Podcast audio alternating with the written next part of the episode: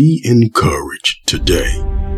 Be strong in the Lord and in the power of His might.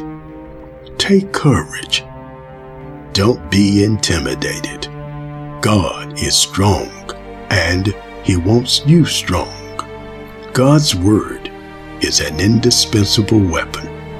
In the same way, prayer is essential.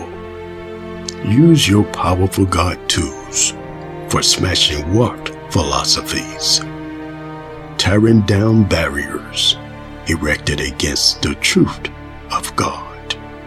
Don't give them a second thought, because God, your God, is striding ahead of you. He's right there with you. He won't let you down. He won't leave you. My heart rejoices in the Lord.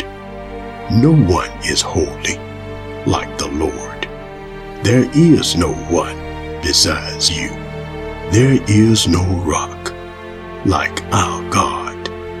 He will protect His faithful ones. He increases the strength of His anointed one. The Lord has made me strong. You are Jehovah.